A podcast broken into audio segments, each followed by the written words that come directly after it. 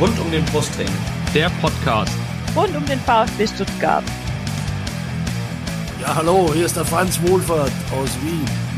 Hier ist Timo Hildebrand. Hallo, äh, ich bin Kakao. Äh, ich wünsche euch viel Spaß beim Podcast rund um den Brustring.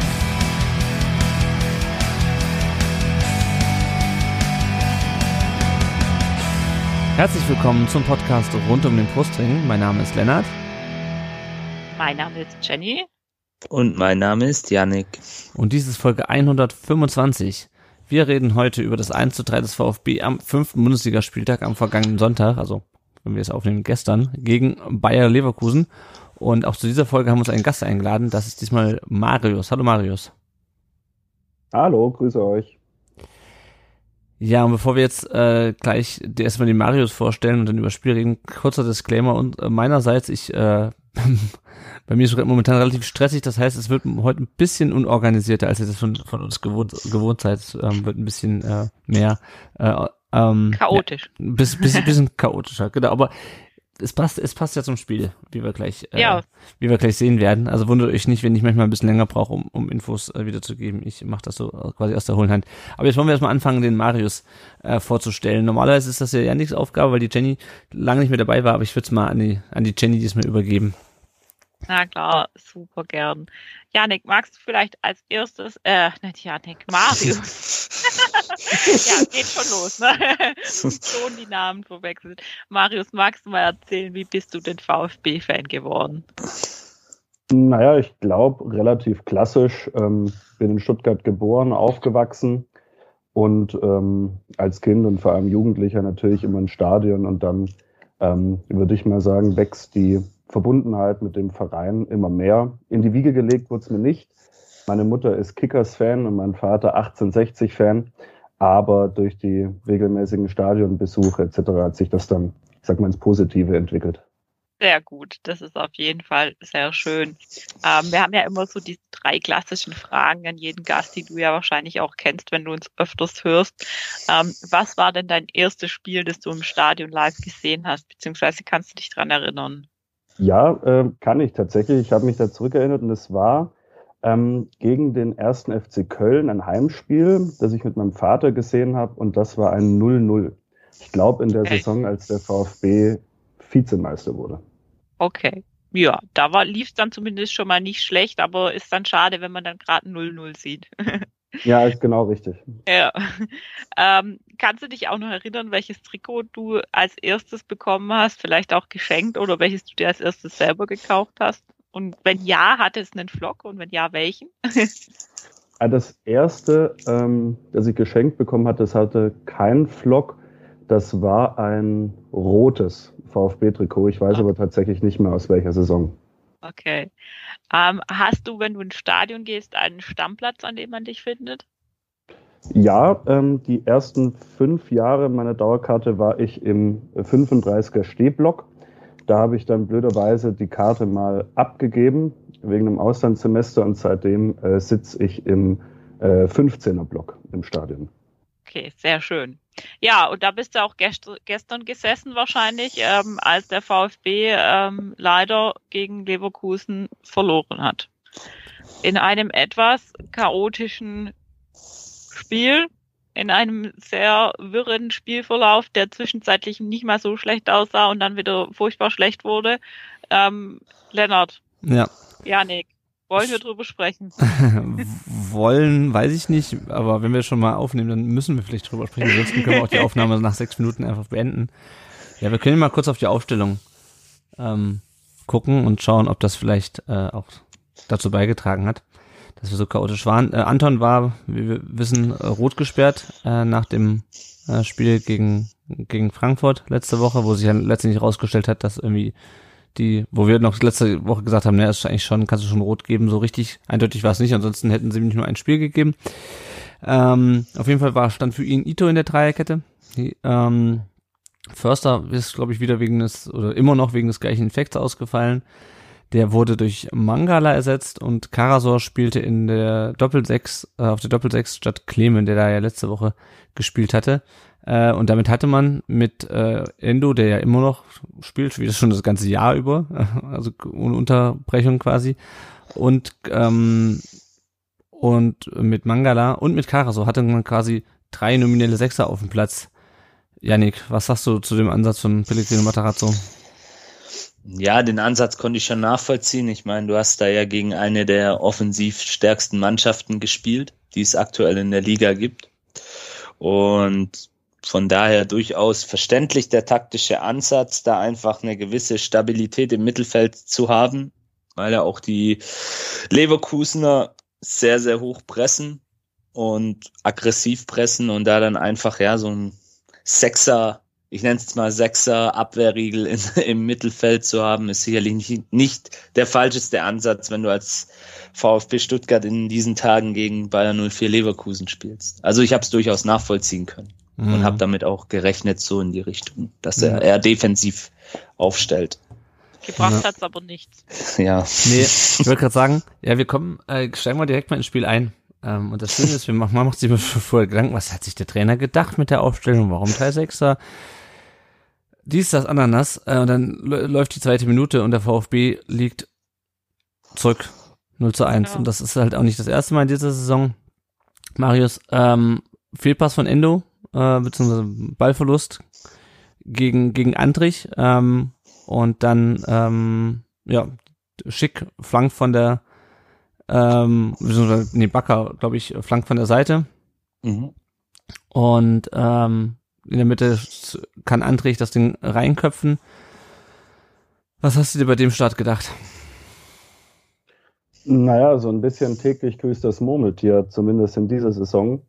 Es zeichnet sich immer das Gleiche eigentlich ab. Ähm, man darf völlig ähm, ja, unbedrängt flanken und die hohen Bälle bekommen sie dann nicht verteidigt und ähm, irgendjemand kommt dann frei zum Kopfball. Also äh, man fühlte sich an so manches Gegentor ähm, aus letzten Spielen äh, zurückerinnert und natürlich total ärgerlich, dass das auch so früh gefallen ist. Natürlich verstehe ich auch einen defensiveren Ansatz gegen Leverkusen, aber wenn du dann halt Endo und Karasor gemeinsam auf der Doppelsechs hast und nach anderthalb oder zwei Minuten im Rückstand hinterher rennst, dann ist eigentlich deine komplette Spielidee oder deine Spielphilosophie über den Haufen geworfen. Hm, hm, ja, ja, klar. Und äh, vor allem, was mich halt so nervt, ist irgendwie, das ist, wie gesagt, nicht das erste Mal. Ich habe so ein bisschen das Gefühl, dass der Mannschaft gerade in den Anfangsminuten so ein bisschen diese, diese, diese Wachheit fehlt. Jenny, hast du auch das Gefühl, dass die einfach immer ein bisschen brauchen, um ins Spiel reinzukommen, dann, oder in die Halbzeit, das hatten wir ja auch schon, und dann ist plötzlich schon ja. wieder, äh, liegt der Ball schon wieder im Kasten. Ja, genau. Also ich habe das letzte Woche auch äh, gedacht, als wir gegen Frankfurt gespielt haben. Da habe ich dann auch gesagt, also wenn es jetzt dumm läuft, dann kommt die jetzt wieder aus der Kabine raus und dann fallen gleich wieder zwei Gegentore. Ne? Mhm. Und das, das ist so das, das Bauchgefühl, das sich immer mehr manifestiert und gleichzeitig ist es halt auch einfach, also was, was mir immer wieder auffällt, ist, dass diese ganze Abwehrriege, dieser Mafopanos, dieser Kempf, ähm, die rennen alle mit vor und dann steht hinten gefühlt keiner mehr. Die laufen wirklich, also gegen Leverkusen, gegen, gegen zehn Lever Leverkusener, die ja gut, ich meine, klar, die sind entsprechend stark, aber die sind so viele Konter reingelaufen, da steht einfach keiner mehr hinter der Mittellinie. Die sind alle irgendwie am Angreifen. Das kann es dann halt auch irgendwie nicht sein.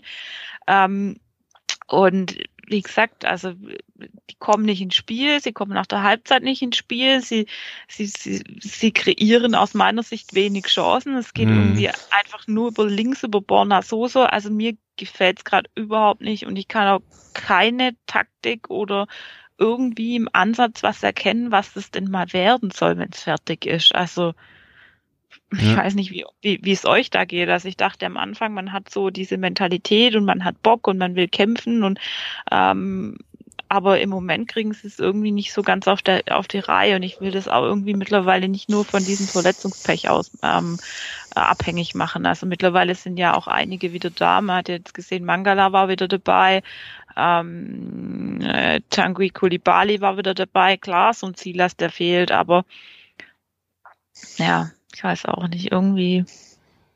ist, ist der Wurm drin. Ne? Ja. Vielleicht liegt es auch einfach daran, dass es keine Geisterspiele mehr sind. das kann natürlich sein. Ich weiß nicht. Janik, du warst ja im Stadion äh, Mhm. am, am Sonntag. Wie war denn so die Stimmung nach dem 1 im Stadion? Eigentlich überraschenderweise ähm, ganz gut, weil die Kurve, ich stand äh, in der Cannstatter Kurve, also richtig klassisch, wie man es kennt. Und ähm, klar, es war kurz ein Raunen zu hören, aber man hat ja auch ein Stück weit damit gerechnet, ähm, dass Leverkusen in Führung gehen wird. Die sind auch momentan einfach, das muss man sagen, bombastisch drauf. Eine der besten Mannschaften aktuell in der Liga. Ähm, ob sie was reißen am Ende der Saison, werden wir sehen, aber ähm, die sind einfach stark und der Support war dann auch da. Also das Stadion war auch kurz nach dem 0-1 dann da. Es, man hat die Mannschaft nach vorne getrieben und ja, also überraschenderweise doch recht positiv. Mhm. Wir hatten ja jetzt die letzten Wochen schon drüber gesprochen, irgendwie so ein bisschen ist der Wurm drin, das war schon gegen Freiburg irgendwie so, das war auch gegen Frankfurt irgendwie, hat man sich auch nicht so geschickt angestellt. Ähm, was meinst du, woran es liegt? Also Jenny hat es ja gerade schon angesprochen, irgendwie so ein bisschen Mentalität, Wille, was, warum lassen wir uns immer, also ich meine, du hast ja alles, was du dir gegen einen schweren Gegner irgendwie ausgedacht hast, wie du den irgendwie zwingen kannst, oder zum- zumindest einen Punkt holen Mhm. kannst, das kannst du komplett in die Tonne kloppen, nach zwei Minuten und dann erst recht nach 20 Minuten, dann kommen wir gleich drauf, noch drauf zu sprechen. Mir, mir fehlt, also ich stimme da Jenny auf jeden Fall in vielen Punkten zu, aber mir fehlt da auch ein Stück weit dieser Pragmatismus im Spiel. Hm. Ich glaube, ähm, einfach mal die Dinge einfach, die einen einfachen Ball zu spielen und, und selbst das klappt nicht. Ein Pass auf drei Ja. Meter geht zum Gegner. Ähm, man hat die Chance, weil es gab die Räume ja. Lever, das ist nämlich auch bei Leverkusen so eine Schwäche. Ähm, dadurch, dass die relativ hoch pressen, waren Räume da und die hätte Mhm. man bespielen können. Und das meine ich mit diesem Substantiv Pragmatismus. Einfach dann mal den Ball nach vorne in den, in den freien Raum spielen, sich nicht beirren lassen durch dieses frühe Pressing. Ähm, ja, einfach pragmatisch, ja, einfacher spielen. Ähm, es, ich weiß, wir mögen alle diesen attraktiven Offensivfußball und dass dann auch mal ein Kulibali so ein Tripling auspackt. Aber wenn ich halt sehe, dass er zweimal gegen den Arangis versucht, ins Tripling zu gehen, ähm, Arangis ist ein abgeklärter Sechser, der Hm. Der lässt sich, der lässt sich das nicht gefallen. Also der lässt ihn dann halt auflaufen. Und wenn ich sehe, dass das halt vier, fünf Mal im Spiel passiert oder fünf Flanken auf Jonathan Tah gehen, der da einfach nur steht und wahrscheinlich selber nicht weiß, warum er den Ball jetzt kriegt, ja, dann, dann muss ich das schon ein Stück weit auch hinterfragen. Also ich bin auch dafür, einen attraktiven Fußball zu spielen und ich mag es auch, wenn mal ein Tripling funktioniert, aber man muss dann auch, sage ich mal, diese Ansätze einsetzen, wenn es passt im Spiel. Und da fehlt einfach so ein bisschen diese letzte, ja, wie soll ich sagen, Spielintelligenz.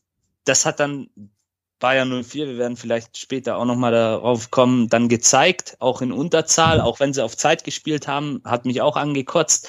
Aber Ja. die haben es dann doch clever verwaltet und ja, so wie ich es jetzt gerade gesagt habe, ich denke, pragmatisch ist da fast schon das richtige Wort. Pragmatisch, einfach, abgeklärt, sachlich runtergespielt. Ja, Wie gesagt, das. Zeitspiel, das Zeitspiel sei mal dahingestellt. Aber gut, da müssen wir jetzt auch sagen, ähm, wahrscheinlich jede andere Mannschaft hätte ähnlich agiert, vielleicht nicht so extrem, aber auch ähnlich. Aber ja, da würde ich mir einfach mal ja andere Ideen wünschen und nicht immer so kopflos und nochmal einen Ball abgeben und nochmal ins Tripling gehen, sondern vielleicht auch mal den Abschluss mehr aus der zweiten Reihe probieren, wenn die Räume da sind und nicht nochmal querlegen auf einen anderen. Ja, das sind so für mich die Dinge und woran es liegt. Ich, mir gehen langsam die Ideen aus. Ich glaube, die Truppe hat eine gute Moral eigentlich. Das Ja. hat man ja jetzt gegen Frankfurt auch gesehen. Da haben sie sich zurückgekämpft. Wobei auch da, wenn die Frankfurter sich etwas effizienter und cleverer anstellen, verlieren wir das Ding eigentlich auch. Oder Und- wenn der Ball keinen Backspin hat. ja, oder wenn der Ball keinen Drall hat. Ja, und Ja. wie gesagt, das müssen sie jetzt halt schnellstmöglich in den Griff kriegen. Sie, wir sind jetzt erst am fünften Spieltag. Ich will den Teufel nicht an die Wand malen, aber ja, so langsam. Ich meine, die Jungs wollen auch alle, ich weiß, sie sind jung, alles schön und gut, aber die wollen auch alle Profis sein und wollen auch als Profis wahrgenommen werden. Und das müssen sie dann halt lernen. Und vielleicht ist so ein Spiel dann auch, um mal das Positive zu sehen, nochmal ein weiterer Reifeprozess oder ein weiterer Baustein in diesem gesamten Prozess, der hilft. Aber so langsam muss das Ganze halt auch mal umgemünzt werden in Punkte, mhm. weil die mhm. brauchen wir auf jeden Fall. So, mhm. jetzt dürft ihr wieder. Genau. ja, ich glaube halt, wir sind nicht der FC Barcelona und können halt kein Tiki-Taka-Fußball. Wir sind halt nur der VfB aus Stuttgart und ähm, da muss also, man halt dann auch mal gesagt, mit ich, ich finde den spielerischen Ansatz ja gar nicht verkehrt, aber du musst ihn richtig einsetzen. Du ja. musst ihn entsprechend wissen, okay, heute kann ich das machen und die Beispiele, die ich gerade genannt habe, ähm, ja, du kannst, ja. wie gesagt, nicht gegen den Arangis zwei, dreimal ins Tripling gehen und dreimal prallst, prallst du an ihm ab. Das funktioniert ja, einfach ja. nicht. Da musst du dann halt andere Wege finden. Können wir kurz über die Defensivarbeit von Borna Sosa sprechen? ja, mach. Ich fand, sie war nicht vorhanden. Ich weiß nicht, wie es euch ging. Ja, Borna schwierig. Sosa. Ja, ich bin, ich bin ehrlich, auf den habe ich gar nicht so geachtet. Aber ja, beim Gegentor sicherlich ähm, ist ja auf seiner Seite ein Stück weit kann er sicherlich auch besser verteidigen. Ich glaube, er steigt ja auch mit hoch beim 0-1 zumindest. Nee, das war, das, das war, das war, das geht allein auf Kämpf, das Ding. Aber ja, es, oh, wir hatten es ja letzte ja. Woche gegen, gegen Kostic, dass die rechte äh, Abwehrseite bei uns, äh, also Massimo und Mafropanos nicht richtig harmoniert haben und ich glaube, links sah es dieses Mal auch nicht, auch nicht so gut aus. Nee. Ähm, ich habe ehrlich gesagt auch nicht so viel auf ihn geachtet. Ich habe ihn, wenn dann eher vorne gesehen. Ähm, aber ja. Genau, aber Massimo war auch hm, nicht so toll. Ich, ich weiß auch nicht so richtig. Der ist mir gar nicht aufgefallen, wenn ich ja, ehrlich bin. Genau, das ist das Problem dabei. Ja. ähm, irgendjemand hat dann ähm, auch, ich weiß gar nicht, ob ich das jetzt auf Twitter gelesen habe, also beziehungsweise im, im Twitter Newsfeed von vom äh, den Stuttgarter Nachrichten oder in dem Facebook-Kommentar, äh, was der Trainer eigentlich ge gegen Erik Tommy hat. Also das, das wäre zum Beispiel so einer gewesen, den hätte ich mir da mal vorstellen können, äh, dass der da noch ein bisschen Alarm reinbringt. Also, ja. Ja. Fragen über Fragen. Ja, gut. ich versuche mal ein bisschen Struktur reinzubringen. Lass uns mal über das 2-0 ja. reden. Ähm, Marius, ähm, langer Ball auf, auf Würz auf der, auf der, auf der Seite und Kempf springt irgendwie hoch, springt vorbei. Ähm, und äh, Würz äh, läuft dann weiter Richtung Strafraum, legt einen quer auf Schick und der macht natürlich 2 zu 0. Ähm, wie fandst du uns Abwehrverhalten in der Szene? Ich meine, es war jetzt keine, kein direkter Ballverlust, sondern die hatten ja vorher schon den Ball. Ja gut, man muss sich halt fragen, welches Abwehrverhalten oder welche hm. Abwehrleistung, mhm. weil ähm, die war mal wieder nicht vorhanden. Ja, mal wieder geht's äh, über die, die Außen, mal wieder ist es ein hoher Ball der, ähm, der nicht weggeköpft wird, beziehungsweise ich glaube, er, er unterspringt den Ball mhm. äh, äh, wie so oft und dann rennt der Gegner halt frei aufs Tor oder man unterspringt halt die Flanke und der Gegner köpft frei ins Tor. Das ist, wie gesagt, immer dasselbe und, und auch natürlich bei dem 2 zu 0.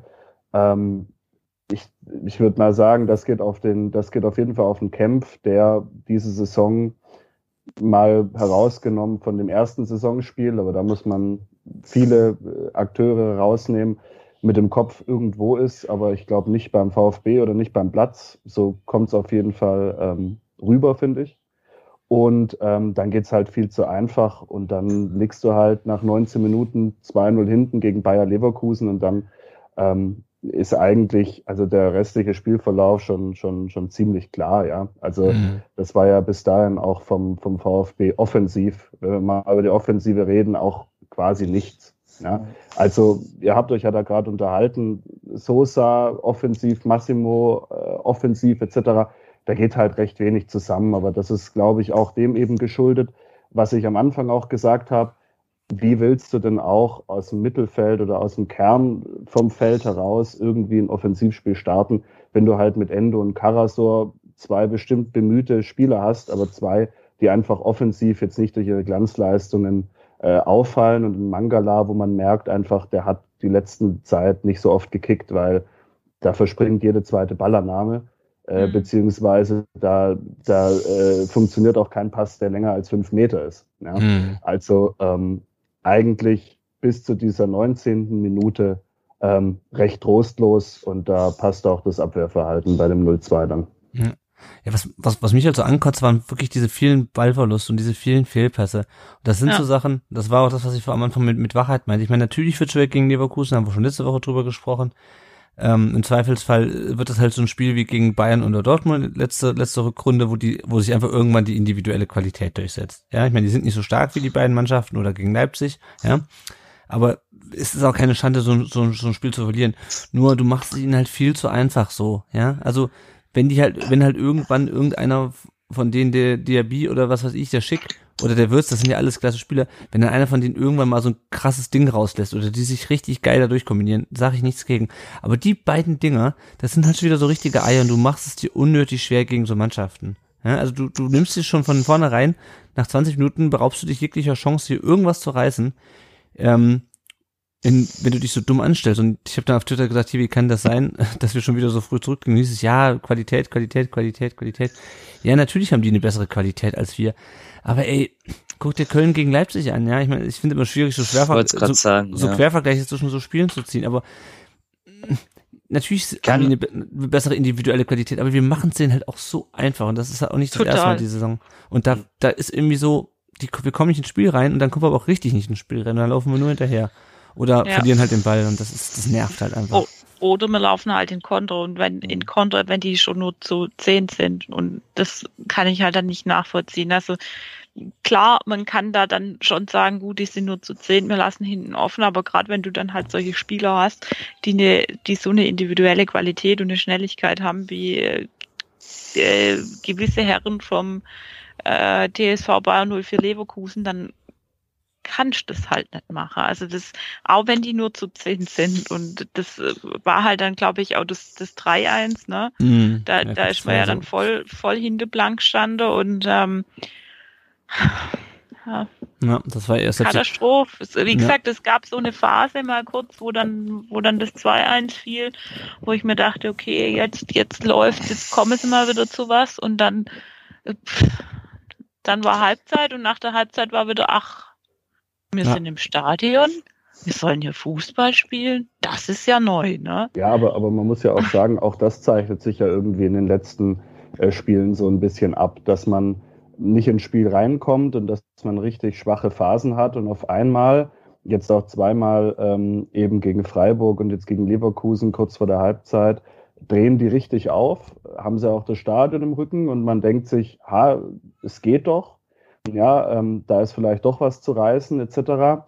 Dann kommt der, der Halbzeitpfiff und die kommen wieder komplett träge und gefühlt auch recht planlos wieder ähm, aus, der, aus der Halbzeit heraus. Und das ist eben auch das, was mir ein bisschen Sorge bereitet, weil man sieht dann, sage ich mal, ein bisschen Spielfreude oder Qualität aufblitzen.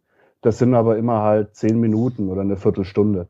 Ähm, und eine gute Viertelstunde reicht ja halt einfach in der Bundesliga gegen keinen Gegner, ähm, Mhm. dass man sich dann da großartig durchsetzt. Ja, das, das, das ist es halt. Es ist so ein bisschen diese, ich weiß nicht, das, klar, ich meine, die Hinrunde letzte Saison, das war eine andere Situation. Ja, die haben, da haben viele zum ersten Mal Bundesliga gespielt von den Jungs. Da hat wirklich, also hat jeder gedacht, ja, okay, so eine junge Mannschaft, puh, ob die, ob die irgendwie überhaupt die Klasse halten und so und wer soll denn die Tore schießen? Und plötzlich ballern die halt eins nach dem anderen da raus und kommen auch richtig heiß aus der Pause, ja. Und jetzt hast du halt so ein bisschen das Gefühl, es ist alles ein bisschen gesetzter. Man weiß auch um die, um die eigenen Schwächen und man weiß irgendwie auch um die, um die Stärken und Schwächen des Gegners, weil man jetzt auch schon zum, zum dritten Mal gegen Leverkusen spielt, ähm, seit dem Wiederaufstieg. Und es ist irgendwie so, man versucht so ein bisschen abgeklärter und ruhiger zu spielen. Und das ist natürlich auch einerseits sinnvoll. Janik hat es ja am Anfang gesagt, ein bisschen pragmatisch, aber es ist dann halt zu pragmatisch. Ja, es ist dann halt, man hat das in der Rückrunde schon gesehen, ja. Ähm, und ähm, es ist sicherlich auch sinnvoll, aber es fehlt so ein bisschen das, das, das Feuer. Und ja, du musst halt diesen, diesen Schwung einfach mitnehmen. Ich meine, wir können mal kurz nochmal chronologisch weitergehen, warum der VfB dann überhaupt in Überzahl war. 30. Minute, Andrich gegen äh, Kulibali äh, mit gestreckten Beinen. Ähm, und ähm, tja, scheinbar braucht man als Schiedsrichter heutzutage für ein gestrecktes Bein gegen Oberschenkel oder gegen das Knie ähm, noch ein VAR. Auf jeden Fall wird aus der gelben dann eine, eine rote Karte. Janik, was sagst du zu dem Foul und was sagst du zu, äh, wie heißt der andere? Keine Ahnung, auch egal. Zum Sportsfreund Andrich. Sports von Andrich, genau, was sagst du Ja, genau. Ja, was soll man zu dem Foul noch großartig sagen? Also ich meine, das Glück ist ja wirklich, dass Kulibali nicht mit dem Fuß ähm, auf dem Boden steht, weil ich glaube, wenn er steht und da Spannung drauf hat, Ja. Dann ist das Knie, dann kickt er ihm das Knie raus und dann haben wir den nächsten Zugang in der VfB Reha-Welt. Das ah. ist eins, was sicher ist. Also das kannst du ja schon fast an Körperverletzung. Ich meine, es ist auch selten dämlich von Andrich, äh, wenn man es mal aus Leverkusener Sicht betrachtet, weil ähm, seine Mannschaft führt 0 zu 2, ist eigentlich drückend überlegen, spielerisch, und dann haut er so einen Foul an der Mittellinie raus. Da weiß ich nicht, ich glaube, da haben wirklich sämtliche äh, Synapsen in seinem Gehirn nicht richtig geschalten. Also klare rote Karte brauchen wir, glaube ich, nicht drüber diskutieren. Das hat äh, jeder so gesehen, ähm, auch die Leverkusener, ähm, kamen auch keine großen Beschwerden. Ähm, oh. Der gute Mann der jetzt auch drei Spiele Sperre, was ich ein bisschen wenig finde für so eine Art von Foul, aber gut. Wenn man sich überlegt, dass Santi damals sechs Spiele bekommen hat. Genau, richtig. Ähm, muss man vielleicht auch hinterfragen, aber gut, okay. Ähm, er wurde, hat auch eine Geldstrafe gekriegt, 15.000, wird er wahrscheinlich auch verkraften können, aber ja. aber ja, vielleicht spendet das ja einen guten Zweck, dann hat es vielleicht auch noch was Gutes, aber ja, so so ein Foul geht gar nicht. Das ist also brauchen wir nicht drüber reden. Wie gesagt, Glück war wirklich, dass Kulibali in der Situation das Bein oben hat und nicht auf dem, auf dem Boden, weil sonst, sonst wäre es, glaube ich, echt übel gewesen. Ja, ja. ja. das glaube ich auch, dass das übel ausgegangen wäre, zumal diese drei Spiele Sperre ja auch echt also ich habe heute kurz einen Artikel gelesen, er ist ja durchaus Wiederholungstäter, der macht sowas ja nicht zum ersten Mal. Also er ist scheinbar für seine raue Spielweise bekannt, ja. Also ich habe ja. mich davor mit dem Herrn jetzt nicht so intensiv beschäftigt, wenn ich ehrlich bin, kam ja auch von Union Berlin. Ach, ähm, ja, ja. Nein, das war. Ja, okay, oi, oi, oi. Ja, nee, es, es, ist tatsächlich so. Ich hatte ihn jetzt nicht so auf dem Schirm, aber ja, nach dem, was man so liest, ist es wohl nicht die, das erste Foul dieser Art von ihm. Also ja. er ist schon des Öfteren in der Vergangenheit damit aufgefallen, aber ja. Ich finde es halt komplett psychopathisch, wie man da so reingeht, bei der ja, eigenen Führung. Also es ist sorry, und dann drei, und dann, ja, und dann drei Spiele, wie, wie gesagt, wenn, wenn Kuli, wie du sagst, wenn Kulibali Beinfest auf dem Boden hat, vielleicht noch irgendwie die Stollen im Rasen, ja, dann, dann ist das dann Spiel ist halt durch. Weg. Ja. Für immer. Nie, und dann ist das sowas wie mit, wie mit, ähm, wie mit Sanko, dann ist der den Rest der Saison mhm. draußen, da kannst du davon ausgehen. Ja. Das ist auf jeden Fall so, also. Ja. Ja, ich erinnere mich immer noch irgendwie Daniel Bürovka damals in der, in der, ähm, in der, Vorbe in der Vorbereitung, äh, Schiene- und Wadenbeinbruch. Ja. Ja, kann ich, kann ich nicht nachvollziehen. Also es ist ja auch einer, der schon einige Profispiele hinter sich hat, wie man so agieren kann. Ja. Verstehe ich nicht. Ja, und dann ging es gerade weiter so. Ähm, Kulibali hatte nämlich noch zwei gelbe Karten. Äh, dem ja. Schiedsrichter aus der Tasche gezaubert, einmal Frimpong ja. mit einem, äh, mit einem taktischen Foul. Und dann ähm, und dann Bakker, der äh, auch ja. Kulibali umhaut. Ähm, ja, also keine Ahnung. Ich fand's, also war schon faul. Kulibali hat aber gerade bei der zweiten gelben Karte auch ordentlich, ordentlich mitgeholfen, dass es, dass es eine gelbe wurde. Aber ich weiß nicht, ob, ob Leverkusen dann nervös wurde, weil ich meine, insgesamt, äh, Marius, ich weiß nicht, wie du es halt, insgesamt fand ich Kulibali, also abgesehen davon, dass er jetzt halt drei Karten für den Gegner rausgeholt hat, fand ich ihn ehrlich gesagt nicht so gut. Nee, leider nicht. Ähm, da, das ist auch so ein typisches Beispiel. Letzte Saison ähm, fand ich ihn wirklich top und eine absolute Bereicherung und derzeit kommt er einfach nicht in Tritt, einfach nicht in Schwung und ähm, schafft es irgendwie auch nicht, äh, ähm, die gleiche Torgefahr auszustrahlen, die er mal äh, ähm, ausgestrahlt hat, ähm, zumindest in der letzten Saison. Ähm, irgendwie wirkt er manchmal auf mich auch ein bisschen lustlos und ein bisschen verloren auf dem Platz. Also weiß jetzt nicht wirklich, soll er jetzt nach hinten arbeiten, äh, soll er jetzt in den Raum laufen oder sich den Ball selber abholen. Also der der wirkt da manchmal einfach äh, verloren derzeit und ähm, ja, eine große Bereicherung ist er derzeit nicht fürs Offensivspiel, aber ähm, naja, die Alternativen äh, ähm, sind ja auch rar gesät eigentlich derzeit, muss man auch sagen. Ja. Und ich meine, bei Kulibali, man hat ja gesagt, okay, das ist so die Saison, wo er einen Sprung machen muss und wir haben ja auch erst einen fünften Spieltag, also da muss man alles immer mit, mit Vorbehalt sehen. Und ich meine, er kommt natürlich auch von der äh, von einer Corona-Infektion, meine ich, ne? Das war einer von beiden äh, ja. Stimmt, ja. Ähm, also, dass der noch nicht bei 100 Prozent ist, ähm, ist, ist, ist nachvollziehbar. Ähm, ja. Ist ja die Frage, ob dann sich seine vielen Triplings was mit seinem Gesundheitszustand zu tun haben oder halt mit einer generellen Herangehensweise. Aber ähm, der muss das auch mal wieder reinkommen. Also will ich jetzt für die Saison noch, noch nicht abschreiben, aber ähm, ich fand's, also bis auf die Fouls, die er gezogen hat, fand ich es ein bisschen, ein bisschen frustrierend. Dann kommen wir doch mal zu der Schlussphase der, der Anfangs der, der ersten Halbzeit. Äh, Mangala mit dem 1 zu 2. Und Janik, erinnerst oder Jenny, äh, ihr erinnert euch sicherlich noch, wie wir letzte Saison darüber geflucht haben, was Mangala immer für komische Schüsse abgibt. Auch der war ein bisschen Ja. komisch, aber er hat gesessen. Ähm, Mamouche äh, mit dem Freistoß. Ähm, Mafropanos köpft. Und Radetzky kratzt den gerade noch so von der Linie und dann äh, steht aber Mangala richtig, auch gutes Stellungsspiel fand ich und äh, schön reingemacht. Jenny, Ja. was äh, war so deine, dein Gefühl nach dem Anschlusstreffer und der Überzahl Ah. vor allem auch? Ja, also ich habe mich gefreut und ich dachte, da geht was. Mhm. Also das war so mein, mein erstes Bauchgefühl, auch dass Mangala da einfach wieder relativ gut zurück war oder dann auch gleich ein Tor gemacht hat. Ist ja auch für den Spieler einfach positiv, wenn er nach einer Verletzung draußen ist für, für den Kopf, Mhm. ähm, dass er da gleich ein Erfolgserlebnis mitnimmt.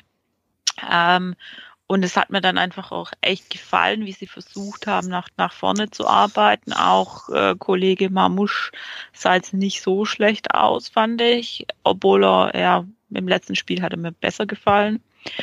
Ähm, ja, und was dann passiert ist, hm. ja, wissen wir ja, ne?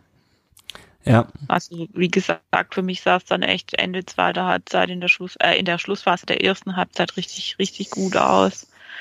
Mal kurzfristig, aber es war halt wirklich nur kurzfristig und dann, ähm, dann haben wir Pause gemacht und dann sind sie mit dem Kopf wohl ein bisschen in der Pause hängen geblieben, weil dann ging offensiv einfach nicht mehr wirklich was. Oder habt ihr noch Offensivaktionen gesehen?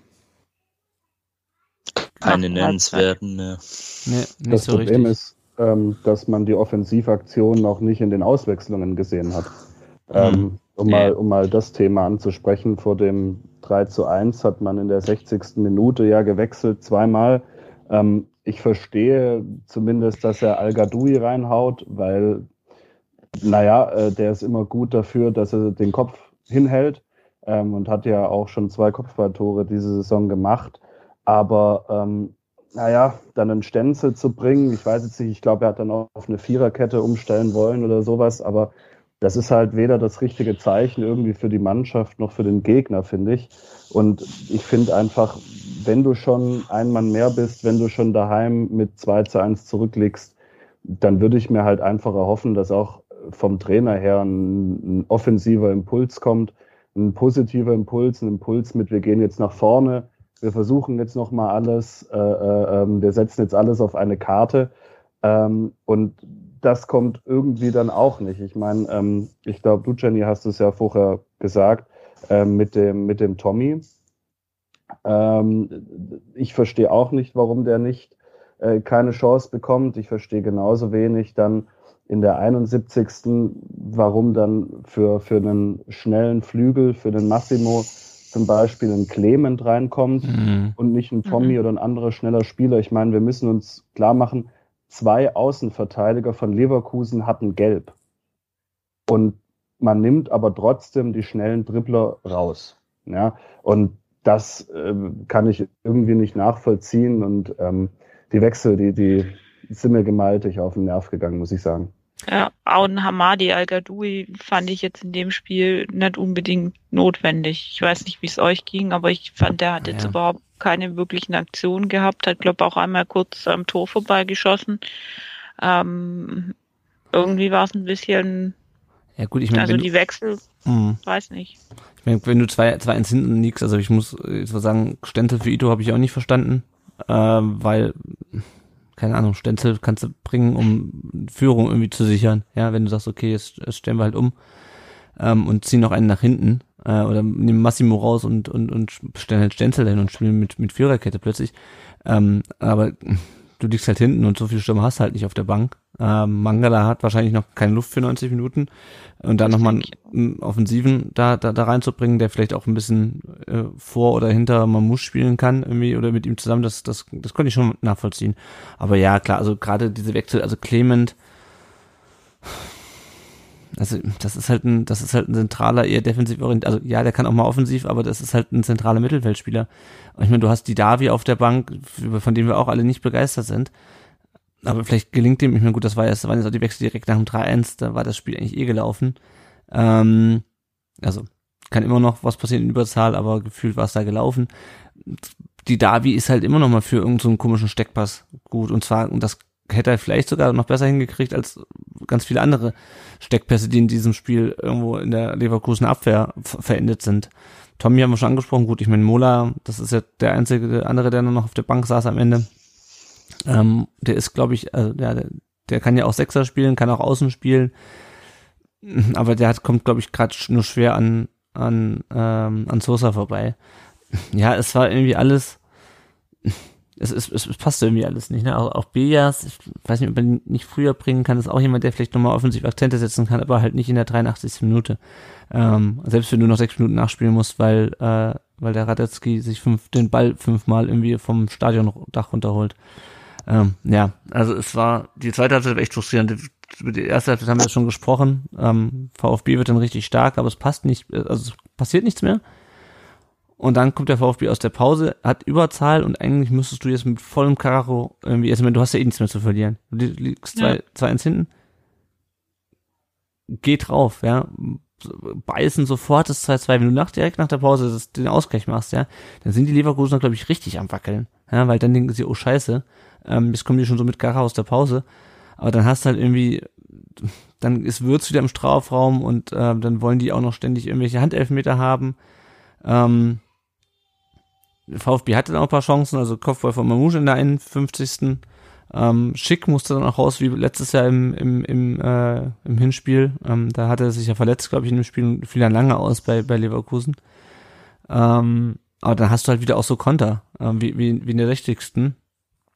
Äh, von, von Diaby. Also es war irgendwie, der, der, beim VfB war irgendwie die Luft, die Luft draußen. Die Wechsel haben wir schon angesprochen. Ähm, und dann kommt dann, dann irgendwann die 70. Minute und auch da haben wir schon äh, drüber gesprochen. Ähm, Leverkusen wurde schon immer ein bisschen stärker, was halt in deren Spielstärke, glaube ich, auch ein bisschen begründet liegt, aber ja, dann ist der Ball eigentlich weg und dann stolpert Pascal Stenzel einfach über den Rasen. Man kann es ja anders sagen, mhm. Würz zieht mit dem Ball weg und macht ihn halt rein. Ähm, ich fand es ein bisschen amüsant, wie, wie äh, Stenzel dann noch, der noch versucht hat, irgendwie einen Foul von Demir bei, herbeizureden. Ich dachte es auch im ersten Moment. Janik, ich weiß nicht, ob, ob du auch äh, dann äh, im Stadion dachtest, okay, das ist doch ein Foul von Demir bei in der Entstehung. Und wir wissen ja, seit dem Spiel von Dortmund gegen Leverkusen, dass auch Fouls, die fünf Minuten vor dem Tor stattfinden, ähm, dazu führen können, dass ein Tor aberkannt wird. Aber Spaß beiseite. Ähm, Janik, wie hast du das, das 3-1 gesehen? Ja, Stichwort Konterabsicherung einfach, ne? Also da auch wenn du dann alles nach vorne wirfst, musst du halt einfach gucken, gerade wenn du ein Mann mehr bist, dass du da einfach, das haben ja die Leverkusener auch schon davor in ein, zwei Szenen angedeutet, mit Diaby beispielsweise, der ja wirklich so brutal schnell ist und wenn der mal antritt, dann gibt's glaube ich, nicht viele Verteidiger, die da noch hinterherkommen in der Bundesliga. Und da musst du halt einfach eine, ja, eine gewisse Konterabsicherung haben. Und ja, ganz allgemein gesprochen, es hat mich halt auch wieder so ein bisschen an das Freiburg-Spiel erinnert. Der Spielverlauf läuft eigentlich für dich, hat sich zugunsten von dir gedreht und du machst halt nichts draus. Und mhm. das ist dann symptomatisch so eine Szene. Ich meine, Florian Würz hatte natürlich auch gestern einen Sahnetag, muss man auch sagen. Der Junge ist wirklich, also brutal stark. Ich glaube, wenn der so weitermacht, wird er auch nicht mehr lange in Leverkusen spielen, sondern wirklich zu einem großen, großen Club irgendwann mal gehen. Also für mich aktuell einer der besten deutschen Spieler. Ähm, aber ja, sind wir wieder bei der Einfachheit oder was muss ein Gegner tun, um uns zu besiegen? Eigentlich nicht viel. Also das ist, das ist eigentlich das Erschreckende mhm. oder das nehme ich so als erschreckendstes Fazit ähm, aus den letzten Spielen mit, dass unsere Gegner relativ wenig Aufwand betreiben müssen, um uns dann letztendlich auch zu schlagen. Ja. Also das ist ja, man, man, man, schlägt sich halt so ein bisschen selber wieder. Ne? Also man schlägt sich selber, genau, und hilft dem Gegner dadurch. Und äh, wie, es, wie wir es auch schon gerade besprochen haben, Leverkusen da angenockt. Deswegen waren da auch diese Fouls mit Backer und alles, die, du hast gemerkt, hey, die waren kurz aus dem Konzept. Und genau in dieser Phase kommt dann das 1-2, aber da musst du dran anknüpfen, da musst du weitermachen. Und das, das, ja, mag jetzt blöd klingen, aber das erwarte ich dann auch ein Stück weit auch irgendwo von der Mannschaft. Und ja, dann kommt halt sowas dabei raus. Ja, es ist. ja, ja, da fällt mir nicht mehr viel dazu ein. Wie gesagt, beim Tor, wenn man das jetzt genau analysiert, ganz klar Konterabsicherung, da muss einfach einer hinten absichern, am besten zwei. Oh, weil es hat sich angedeutet und es ist auch ein Spiel äh, oder das ist auch in der Spielphilosophie von Leverkusen implementiert, dass die eben, die haben schnelle Leute, die haben gute Jungs in der Offensive, die da mit Tempo, mit Druck, mit Dynamik nach vorne agieren und das, das weiß man dann einfach. Da braucht man kein großer Taktikexperte sein. Das, ja, ja. Was mich ja, was mich ja besonders ärgert, ist, die haben irgendwie aus, die haben aus sieben Torschüssen haben die drei Tore gemacht und wir haben aus 17 ja, halt totale halt Effizienz. Ja, das ist halt also, Effizienz. Ja, und dann, dann lädst du dir halt so ein. Also ich meine, klar, Konterabsicherung, eigentlich warst du zu dritter, eigentlich, eigentlich hast ja, du den Ball, eigentlich hast du den Zweikampf auch gewonnen. Ähm, aber du darfst den Ball da halt nicht verlieren. Ja, und das ist halt, ja, das, das, ist halt Gift, sowas. Also da, ja, es gab so halt aber Situation, auch schon davor, zwei, zwei, drei Szenen, ja. wo auch Diaby das angedeutet hat, wo er einfach durch war. Wie gesagt, Diaby ist ein Spieler, den kriegst du einfach nicht gescheit verteidigt über die Geschwindigkeit, weil der rennt die Linie entlang, das ist ja brutal. Aber ja, sind wir wieder beim Thema. Wir sind halt in der Bundesliga und da kommst, kommen halt solche Spieler auf dich zu und ja. ja. Muss man, muss man irgendwie Mittel finden. Es wird jetzt die Aufgabe sein für die Jungs, in den Trainingseinheiten, in der Videoanalyse, was man heutzutage ja alles auch machen kann, das wirklich nochmal deutlich aufzuzeigen. Ja. Dass es so halt nicht geht. Ja, ja. ja ich glaube, über den Rest des Spiels brauchen wir nicht mehr groß reden. Die Auswechslung haben wir schon angesprochen. Das Zeitspiel von Radetzky äh, auch. Also Leverkusen auch eine grundsympathische Mannschaft. Wir können mal kurz auf die, auf die Kommentare zum Spiel bei, bei Facebook und Twitter gucken. Äh, bei Twitter schreibt der Ed Vakila wieder zu unsicher und unkonzentriert zu Beginn und dann zwangsläufig weitere 94 Minuten hinterhergelaufen. Das äh, haben wir schon besprochen. Äh, der Ed Fleik Andreas schreibt, Tore 1 und 3 waren dumm, Tor 2 stark von Leverkusen. Stenzel Einwechslung nicht verstanden, zweite Hälfte dann doch enttäuschend. Auch wenn ich zu Spielbeginn mit null Punkten gerechnet hatte. Ich glaube, das trifft ganz gut und man ist enttäuscht, obwohl man eigentlich mit nichts gerechnet hat. Äh, der Michael mhm. Heckner schreibt, mich ärgert die Einstellung in Halbzeit 2 wie gegen Freiburg. Ich verstehe das nicht. Dazu unkonzentriert und ideenlos. Grund liegt eher an der Einstellung. Wo sind die Bravehearts hin? Äh, das hatten wir auch schon so ein bisschen angesprochen. Äh, der Ed Ray Bucanero schreibt nur eine halbe Stunde. Ähm, äh, mutiger Fußball ist zu wenig. Erst recht gegen ein Spitzenteam wie Leverkusen. Wir müssen uns steigern. Der Ed Big Banjo schreibt einen Satz mit X. Das war nix. Äh, der Ed Schminston schreibt 1-3 gegen Leverkusen kann man machen. Planlos 1-3 gegen Leverkusen Interzahl darf man nicht machen. Ähm, zweite Halbzeit vercoacht. Da haben wir auch schon so ein bisschen drüber gesprochen. Also gerade was die Einwechslung anging, Schiri war gut. Und der Ed, äh, Black XX7 schreibt, ärgerlich aufgrund des richtig bitteren 1 zu 3, das absolut vermeidbar gewesen wäre. Die anderen beiden Tore wären auch mehrfach zu verteidigen gewesen und offensiv nicht konsequent genug nachgedacht. Also ich glaube, das haben wir alles schon besprochen. Ähm, also der Dave Rice hat noch geschrieben, Überzahl hin und her, das geht so in Ordnung. Es war bei weitem nicht alles schlecht, hat aber die Baustellen gezeigt, glaube aber aus dem Spiel werden die Jungs viel lernen. Auf die Umsetzung und die nächsten Spiele kommt es an. Auf die nächsten Spiele kommen wir gleich. Ich möchte noch einen Facebook-Kommentar lesen, vorlesen, weil der, ähm, über den ich noch ein bisschen diskutieren möchte. Und zwar schreibt der Oliver Blau bei Facebook, das war heute vor allem in der zweiten Halbzeit viel zu wenig, wie schon gegen Freiburg, mache mir langsam ernste Sorgen. Die Euphorie ist erstmal definitiv vorbei. Marius, ähm, warst du euphorisch äh, irgendwann in dieser Saison schon mal und äh, wenn ja, ist die Euphorie jetzt weg? Nein, war ich nicht. Also ich, ich glaube, nach dem 5-1 ähm, hat man ja schon gescherzt, äh, wo man dann mal den VfB wieder auf Platz 1 gesehen hat. Fums hat da auf Insta eigentlich einen recht geilen, ähm, ein geiles Meme eigentlich dazu gemacht. Die haben direkt nach dem Spiel äh, alle VfB-Fans, Doppelpunkt, und dann war da ähm, der VfB mit Meisterschale. Ähm, das hat es eigentlich, glaube ich, ganz gut äh, äh, getroffen. Da, da hat jeder, das hat, glaube ich, jedem gut getan und ich, vielleicht hat der eine oder andere dann auch gedacht, oh, ähm, jetzt geht's so weiter wie in letzter Saison.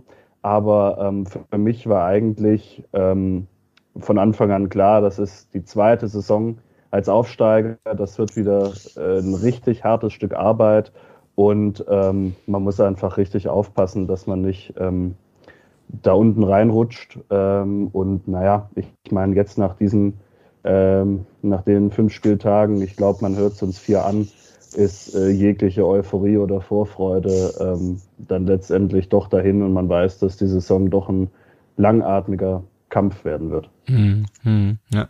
Jenny, wie ist bei dir? Wie ist deine Stimmung jetzt nach fünf Spielen?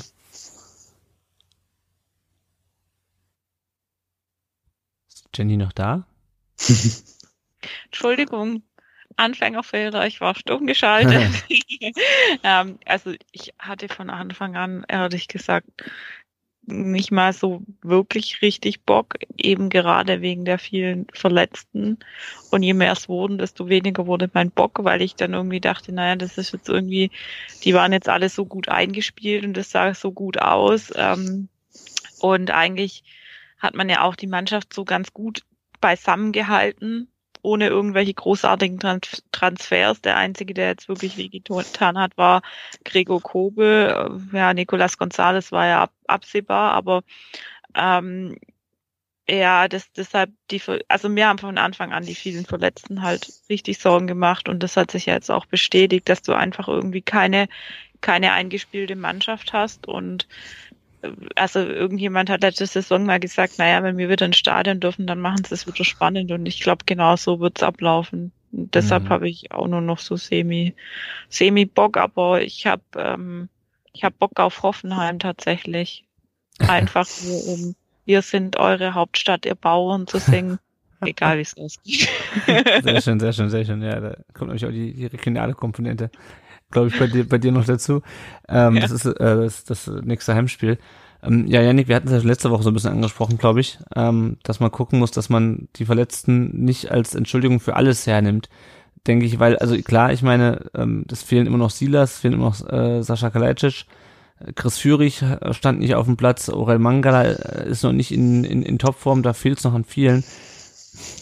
Aber irgendwie, also, hat ja der eine Kommentator eben schon bei, bei Twitter gesagt, also es ist irgendwie, man rechnet mich nicht mit Punkten in so einem Spiel, aber irgendwie ist man hinterher trotzdem frustriert, weil halt doch mehr drin gewesen wäre.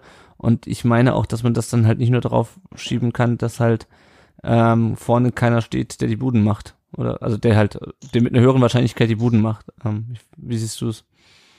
Ja, ich sehe es ähnlich. Ich erwarte halt einfach klar, die Situation ist und war beschissen brauchen wir nicht drüber reden. Es waren auch zum Teil Schlüsselspieler, die da jetzt immer noch fehlen oder jetzt langsam wieder zurückkommen. Aber das hatten wir in einer der früheren Folgen ja auch schon gesagt. Dann erwarte ich halt, dass es, dass die Jungs das halt verteilen, diese Last mhm. und diesen Druck. Und ich meine, ja, sie sind jung, sie dürfen auch Fehler machen, aber sie wollen auch alle Profis sein. Und zum Profis sein gehört halt auch sowas dazu, dass man durch schwierige Zeiten, wenn eben die Leistungsträger fehlen, und ich meine, wir sind halt nicht der FC Bayern München, der jede Position eins zu eins ähm, ersetzen kann. Das, das sind wir halt nicht, aber dann muss es halt über das Kollektiv gehen. Und grundsätzlich sage ich ja auch, oder das sagen ja auch die meisten VfB-Fans, mit denen ich auch äh, regelmäßig in Kontakt bin, die Einstellung grundsätzlich stimmt ja, aber sie kriegen es nicht auf den Platz oder sie kriegen mhm. diese Kontinuität nicht hin. Und da ist jetzt natürlich auch der Trainer gefragt, da die richtigen Stellschrauben einfach zu aktivieren und auch die Jungs müssen nochmal in sich gehen und einfach vielleicht auch intern, und das denke ich wird auch hoffentlich passieren, jetzt vor dem richtungsweisenden mhm. Spiel gegen Bochum, ähm, dass man da dann einfach auf den Platz geht und als Einheit das Ding nach Hause fährt. Du hattest vorhin Köln erwähnt. Die Kölner, ganz ehrlich, mit denen, da habe ich gedacht, oh Gott, die werden wahrscheinlich, da war ja auch im Vorfeld wieder richtiger Karnevalsverein einfach. Mhm. Aber wie die gegen Leipzig gespielt haben, auch zu Hause vor eigenem Publikum, hey, das, die haben nicht, die, die waren spielerisch, ähm, sind die auf dem Papier auch haushoch unterlegen aber die haben gefightet als Mannschaft, als Kollektiv und haben als Kollektiv diesen einen Punkt dann und hatten sogar zum Schluss noch eine Riesenchance, drei Punkte mitzunehmen. Mhm. Und ja, das nehme ich jetzt mal als ja. ja. genau. Also das, da ja. muss ich dann sagen. Und ich glaube nicht, dass die Kölner arg viel besser in, äh, in der Qualität sind wie wir. Also das wage ich jetzt mal zu bezweifeln. Aber die haben halt auch mit Steffen Baumgart, ohne jetzt unseren Trainer, ähm, da kritisieren zu wollen. Ich halte sehr viel von ihm. Auch jemanden, der vielleicht genau diese Mentalität nochmal, dieses Feuer äh, entfachen kann in der Mannschaft. Einfach zu sagen, hey, es wird schwierig. Wir hatten jetzt eine scheiß Saison äh, oder wir, wir alle haben uns abgeschrieben, aber wir kämpfen trotzdem als Einheit. Mhm. Weil die haben auch nicht die überragenden Einzelspieler. Da sind wir sogar noch besser, würde ich sagen, was die Einzelspieler angeht. Aber sie sind halt als Team aufgetreten. Ja. Und das erwarte ich jetzt einfach in den nächsten Spielen von der Mannschaft auch wenn sie jung sind. Und wie gesagt, auch die Jungs, die jetzt den nächsten Schritt machen sollten, Massimo, Klimowitz, Kulibali, um mal drei zu nennen, dass die mal ihr Potenzial, was sie auch wirklich in sich haben und was sie auch schon ab und zu angedeutet haben und gezeigt haben, besonders in der letzten Saison, dass sie das jetzt auch mal regelmäßig und kontinuierlich auf dem Platz zeigen. Mhm. Und dann kann es was werden. Ja. Steffen Baumgart ist für den Fußballspruch des Jahres nominiert. Er hat gesagt, Spiel ist erst vorbei, wenn der Schiri pfeift ja, und ich aufhöre zu schreien. ja, ja, gut, ich meine, das ist, glaube ich, ist auch ein, ein, anderer Typ, glaube ich, einfach als, als Ist ein als anderer Typ, deswegen, aber ich meinte, die schaffen es naja. ja auch. Und die haben, wie gesagt, nicht einen besseren Kader wie wir. Das würde ich jetzt mal. Ja. Ja, also ich, ich glaube auch Mentalität ist aber auch, glaube ich, das, das das falsche Wort. Ich habe auch die ganze Zeit überlegt, wie, wie nennt man das? Ja, ich, ich eigentlich versuchen sie es ja. Ähm, ich weiß nicht, Marius meinte, man kann von fehlender Intensität sprechen, weil ich habe irgendwie das Gefühl, es fehlen so fünf bis zehn Prozent ja. hinten raus, irgendwie ähm, um ja. Ich weiß nicht, ja. ob das fehlendes Können oder fehlendes Wollen ist irgendwie. Wisst ihr, wie ich, ich meine? Ein Mix aus allem. Also ich glaube, sie sie gehen mit, mit einer, einer falschen Mentalität äh, die Sachen an. Sie gehen vielleicht auch mit einer falschen Einstellung die Sachen an. Ähm, und dann kommt, dann ist das, glaube ich, ein wilder Mix aus allem, was wir, was wir da gerade ähm, zusammengetragen haben. Also manchmal klar, aber das war ja jedem eigentlich klar, fehlt es manchmal im äh, VfB dann, dann spielerisch ähm, irgendwie eine passende Antwort zu finden. Aber irgendwie hat man es letzte Saison geschafft, dann über den Teamgeist, den, den Team Spirit, äh, ähm, dann doch was dagegen zu halten oder doch noch den entscheidenden Konter zu fahren und sowas. Und ich weiß nicht, wie es euch geht, aber ähm, dieses, dieses Gefühl von diesem Team Spirit habe ich nicht so wirklich, zumindest die ersten fünf Spieltage bis jetzt. Ähm, man hat es, wir haben es ja, wir haben es ja schon, schon, schon erwähnt, man hat das Gefühl, dass sie nach einer Pause, also zum Spielbeginn und nach der Halbzeit, nicht richtig ins Spiel reinkommen.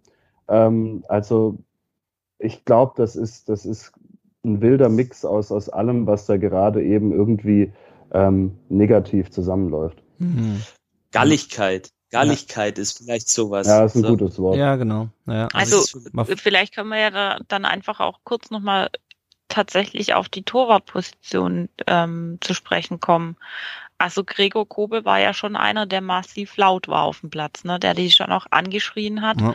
Und vielleicht ist das auch was, wo man sagen muss, dass er einfach doch fehlt, dass das auch eine Schlüsselposition war und er die Abwehr vielleicht auch intelligenter hm. sortiert ja. hat wie Florian Müller. Erstens, das kann ich, erstens ich fehlt er und zweitens glaube ich einfach, dass Müller auch nicht die Sicherheit ausstrahlt, ja. äh, ähm, die ein Kobel ähm, ausstrahlt. Ich meine, klar, das ist immer unfair, nach fünf Spieltagen schon über einen Torwart zu reden, aber man muss halt schon sagen, da sind ein paar Tore dabei, die er hätte halten können und da sind ein paar Dinger dabei, die nur mit viel Glück äh, unsererseits keine Gegentore geworden sind.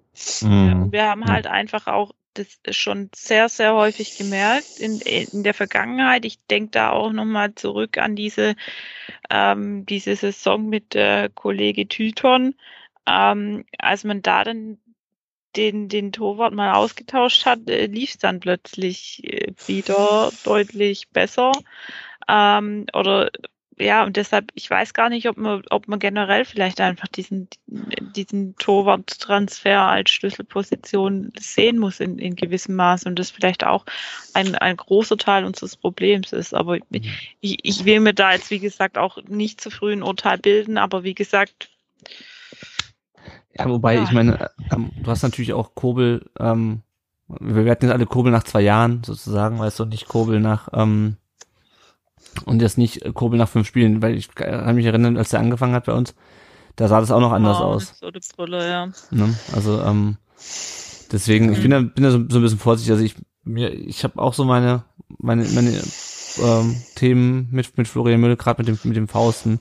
Ähm, aber man darf nicht vergessen, ohne den jetzt zu sehr in Schutz nehmen zu wollen, ich, man muss trotzdem von ihm erwarten, wenn er zu uns kommt, dass er, ähm, dass er das, ähm, das leistet, wofür wir ihn geholt haben. Aber der hat ja natürlich auch keine Vorbereitung mit der Mannschaft, ne? Also der ist quasi von, mhm. von Olympia quasi, kommt glaube ich die Woche vom Pokalspiel oder Montag vom Pokalspiel, mhm. hat er mit der Mannschaft das erste Mal richtig trainiert. Also da kommt glaube ich vieles zusammen, ähm, Verletzungen und aber auch diese, auch, auch mit Endo. Ja, also da warte ich auch nur noch drauf, dass der mal sagt, dass der mal also wirklich irgendwie ähm, eine Pause kriegt, weil er nicht, weil er dem, das dem Trainer so kommuniziert, dass er eine braucht oder dass ihm halt mal wirklich ein dicker Lapsus passiert, äh, weil er einfach, weil er einfach überspielt ist. Ähm, deswegen. Ja, ich finde aber, man muss noch mal zu dem, zu dem Müller-Thema sagen, ich glaube, das sind schon andere Voraussetzungen. Dass der, der Kobel, der kam in einer Zweitligasaison, wo du, ähm, sage ich mal, individuelle Fehler vielleicht noch mit der Offensive dann ausbügeln kannst, ähm, wo du quasi auch individuelle Fehler von den anderen Spielern noch ausbügeln kannst, einfach mit deiner Spielstärke und mit der Spielüberlegenheit. Aber bei der Bundesliga ist es halt ähm, was völlig anderes. Und, und ich finde zumindest, man darf erwarten, wenn man auch fünf Millionen für einen Torwart zahlt, und das ist für den VfB in der jetzigen Situation eine dicke, dicke Stange Geld und ja. hat vielleicht im Endeffekt auch dann, sage ich mal, wenn wir die Transferphase ganz betrachten, hinten hinaus vielleicht sogar gefehlt, das Geld, dann finde ich, dürfen wir schon erwarten, dass wir einen Ersatz bekommen, der zumindest ähm, der Mannschaft ebenso eine Sicherheit gibt und vielleicht nicht einfach ein, ein Unsicherheitsfaktor im, im Spiel ist. Ich glaube, das, das tut der Mannschaft halt auch einfach nicht gut. Ja, wobei, also ich glaube, ein Unsicherheitsfaktor ist er jetzt nicht. Also er hat schon ein, zwei Böcke drinne, aber ich meine, also die Dinge, die wir, die wir jetzt die letzten Spiele kassiert haben, ja, ähm, auch, auch ähm, Frankfurt, ne? Also, sorry, wenn du nach drei, nach, nachdem du dreimal das gleiche Tor gegen Kostic kassiert hast mit den gleichen Spielern, ja, weil der Mavropanos hat letzte Saison schon gegen Kostic äh, nicht gut ausgesehen in den, in den Spielen. Äh, wenn du diese Dinger so kassierst, ich meine, klar, es sind nicht nur die Tore, die sowas ausmachen, aber ja, also, also in dem Spiel fand ich ihn jetzt nicht, äh, fand ich es nicht problematisch. Ähm, er ist nicht Kobel, das, das können wir, glaube ich, festhalten. Ähm, aber ich, das, das hakt einfach vorne und hinten in der Mannschaft. Und trotzdem, um mal so ein bisschen auf die aktuelle Lage zu kommen, ähm, ich meine, wir haben jetzt fünf Spiele gespielt, äh, vier Punkte, sind Tabellen 14. und spielen jetzt gegen Bochum. Mhm. Ähm, also klar ist natürlich ein wichtiges Spiel. Äh, Bochum ist 17. haben die nur drei Punkte, die haben nur gegen Mainz gewonnen, haben schon 13 Gegentore kassiert, äh, eins mehr als der VfB. Und haben jetzt am Wochenende 17 in München verloren bei denen bin ich mir halt nicht ganz sicher, ob die, ähm, ich stehe das halt vorletzter vor Fürth, ähm, und äh, da bin ich mir halt so ein bisschen, ein bisschen unsicher, ob die jetzt eine Reaktion zeigen oder ob die sich erstmal wieder, ob die überhaupt wissen, wie sie dieses 7 zu 0 ein, einordnen können. Also so nach dem Motto, okay, wir sind wirklich so schlecht und haben auf die Mütze bekommen oder wir sind eigentlich gar nicht so schlecht, aber Bayern ist halt sehr, sehr gut. Also, ähm, und keine Ahnung, also es sind jetzt fünf, fünf Spiele. Es sieht nicht so geil aus wie letzte Saison, aber ich bin jetzt noch nicht in der Situation, wo ich denke, um Himmels Willen, ähm, der, der, der Klassenerhalt ist irgendwie, wir müssen jetzt schon um Klassenerhalt bangen, konkret. Ich weiß nicht, Janik, wie, wie siehst du es?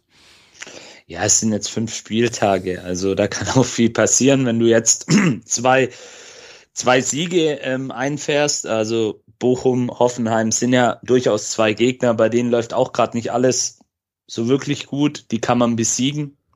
Ähm, dann sieht es schon wieder ganz anders aus. Also dafür ist es sicherlich noch zu früh. Aber ich denke, man kann schon sagen, dass es ähm, nicht einfach werden wird. Und ja. das Spiel in Bochum ist da sicherlich, ähm, Pellegrino Matarazzo hat es, glaube ich, jetzt auch gesagt im Nachgang, ein sehr richtungsweisendes Spiel, wo man auf jeden Fall drei Punkte einfahren sollte, weil dann ist die Situation auch erstmal wieder etwas beruhigt und man kann dann im Heimspiel gegen Hoffenheim auch nochmal auf Sieg gehen und dann hat man sechs Punkte und ja, es gibt ja durchaus Gladbach, Frankfurt, auch noch Mannschaften, die jetzt aktuell hinter uns stehen, bei denen, die auch sicherlich höhere Ansprüche haben wie wir, ähm, die da auch noch hinten drin hängen. Also noch ist die Tabelle vielleicht außer Platz eins mit Bayern nicht sehr aussagekräftig, ja, würde ja. ich mal behaupten. Also, aber ja, man sollte frühzeitig damit beginnen, die Stellstrauben halt richtig in die richtige Richtung zu drehen. Ja. Sagen wir es mal so. Ja, also ich glaube auch dieser, dieser Punkt letzte Woche in Frankfurt, der war ganz, ganz wichtig, äh, weil du einfach nochmal einen Punkt mehr hast und ich rechne echt nur so 4,45 ähm, momentan. Also jeder, jeder Punkt mehr ist, ist, ist super. Weil genau. äh, nicht nur wegen der, nicht nur wegen der Verletzten werden das schon angesprochen, also auch, das wusste man auch schon vor der Saison, dass M. Silas noch lange fehlt. Ähm, dass äh, Sanko äh, fehlen würde, das war nach dem ersten Spiel ja klar, dass äh, Sascha fehlen würde, das war nach dem äh, was war es, nach dem zweiten Spieltag klar. Nach Leipzig, ja. Ja, nach Leipzig, ja, genau. Ähm, und ähm, ja, und also, aber wir waren eigentlich von vornherein klar, das ist das so schnell wie möglich 40 Punkte. Auf was anderes kommt es nicht an. Genau, richtig. Und deswegen bin ich, also es nervt schon einfach, weil halt einfach hier nochmal ein Punkt drin gewesen wäre, meiner Meinung nach, gegen Leverkusen. Aber ich kriege jetzt noch nicht die, die Vollkrise. Ähm, ich weiß nicht, Jenny, wie es bei dir aussieht. Ja, solange wir gegen Hoffenheim gewinnen, ist mir das alles egal. ähm, nee, tatsächlich. Ich, ich habe halt schon so ein bisschen wieder das, das Zittern, dass jetzt irgendwie wieder alles auseinanderfällt, ähm, gefühlt und dass man dann auch irgendwie zu, äh, zu früh panikt und äh, da dann doch irgendwelche Grundsätze wieder über Bord wirft. Mm. Ah, gleichzeitig ist es eigentlich nie zu früh Panik zu haben. das ähm, stimmt, als VfB-Fan sagt man irgendwie so meine, meine ähm, ungesunde Lebenseinstellung als VfB-Fan. Wie gesagt, jetzt gucken wir halt mal, was, was gegen Bochum tatsächlich passiert. Das ist, denke ich, ein Gegner, der eigentlich unterhalb von Augenhöhe liegt für uns. Ähm, gleichzeitig sind die, glaube ich, auch nicht ganz so, so, so einfach zu spielen. Ich glaube, so wie ich mich, soweit ich mich erinnern kann, haben wir uns da in der zweiten Liga auch zweimal ziemlich schwer getan, vor allem auswärts. Ja. Ja, und wie gesagt, äh, Takuma Asano spielt ja auch bei Bochum. Ja. Also wenn der nicht gegen uns trifft, dann weiß ich auch nicht. Aber der trifft ja nur gegen Karlsruhe. Nachtigall, ich hört ihr Trapsen. Ähm, ja, schauen wir mal, was passiert. Ähm, und wann dann auch die ganzen Ausfälle langsam wieder zurückkommen, gell? Ja. Chris Führig wird vielleicht fit sein fürs Bochum-Spiel.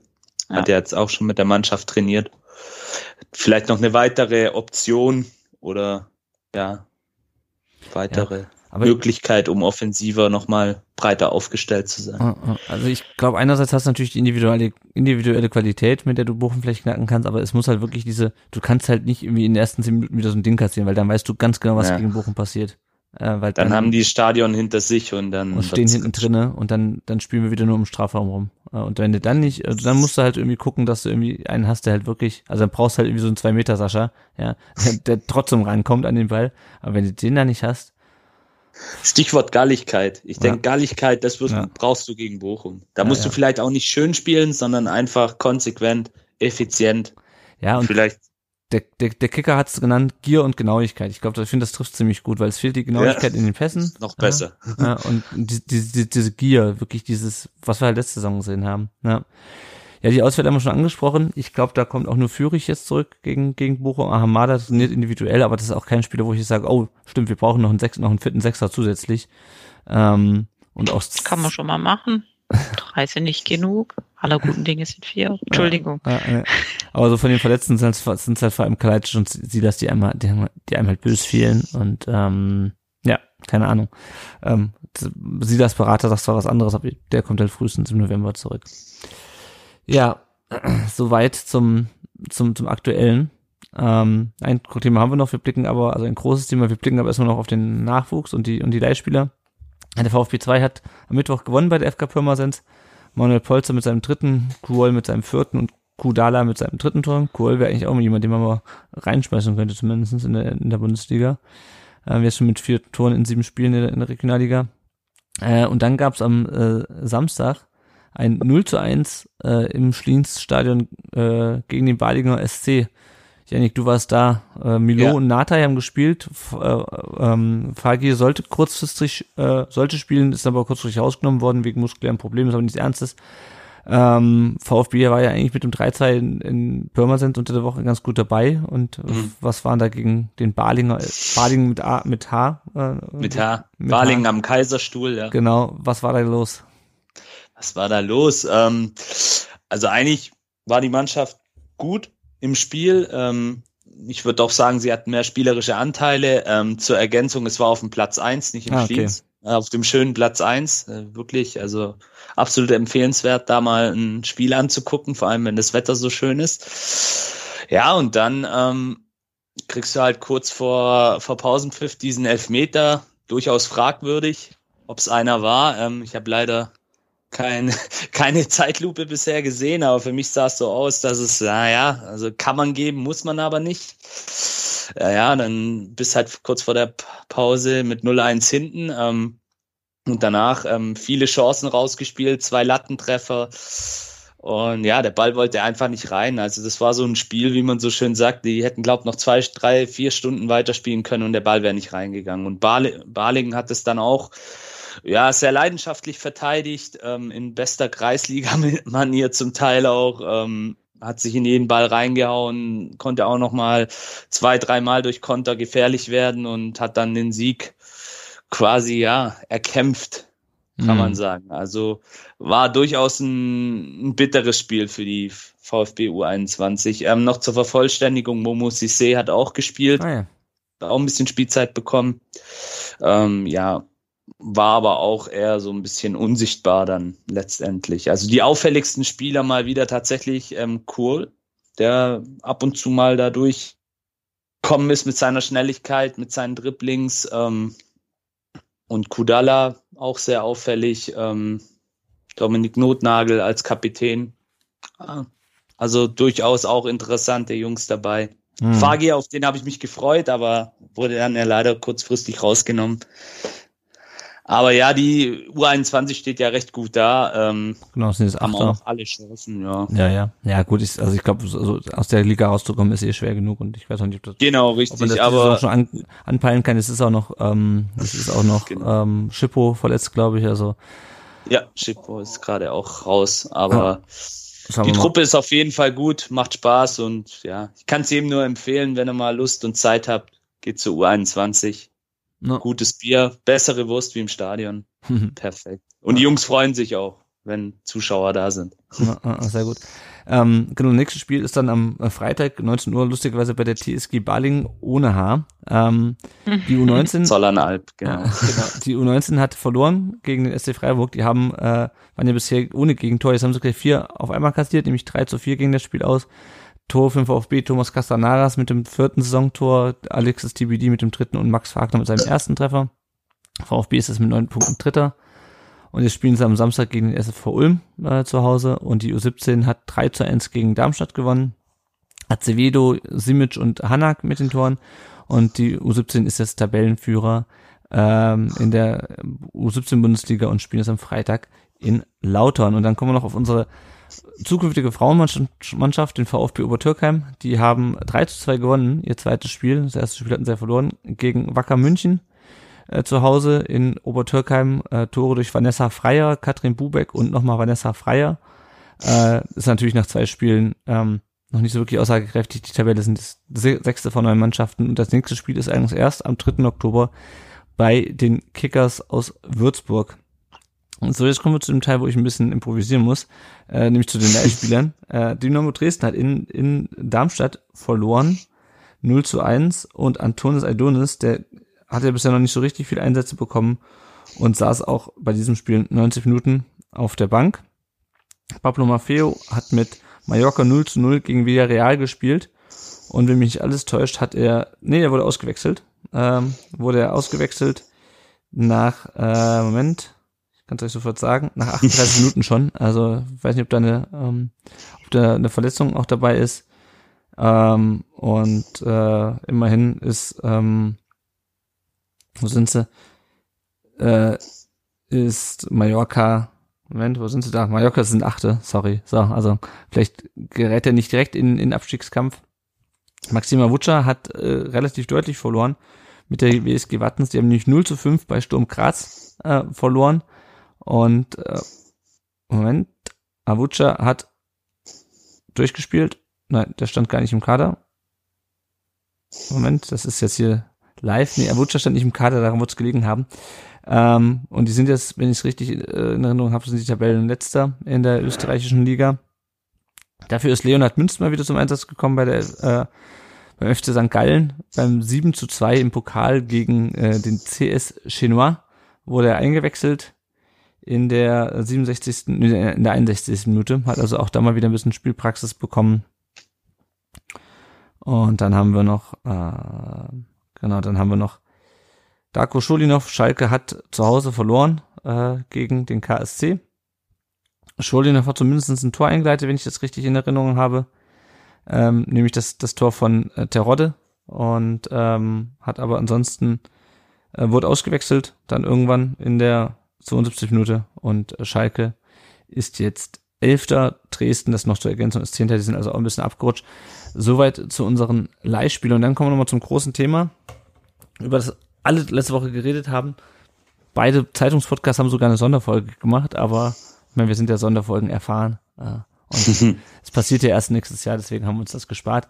Thomas Sitzesberger, ähm, dessen Vertrag 2022 ausläuft, ich glaube im Oktober, wenn ich es richtig in Erinnerung habe, wird diesen nicht verlängern. Das hat er ähm, dem Verein, beziehungsweise der Öffentlichkeit, dem Verein, der Verein weiß es schon länger, aber es ist der Öffentlichkeit letzte Woche ähm, mitgeteilt. Jenny, was war deine erste Reaktion? Ähm, ich hatte gar keine Reaktion. Ich war irgendwie so, naja, der VfB macht mal wieder was. Es, mhm. ist, äh, äh, es passiert mal wieder irgendwie was, was chaotisches gefühlt, aber irgendwie nimmt man es dann einfach mit so einem Schulterzucken hin. Für mich war es auch in gewisser Weise absehbar, auch mit der Tatsache, dass äh, Klaus Vogt jetzt weiterhin Präsident ähm, vom VfB ist. Das hätte Hitze ja in einer gewissen Art und Weise auch unglaubwürdig gemacht, wenn er da jetzt plötzlich wieder hätte mit ihm zusammenarbeiten mhm. können. Äh, ich hätte mich tatsächlich dann ein bisschen gefragt, wie es denn geworden wäre, wenn man ihn jetzt zum Präsidenten gewählt hätte.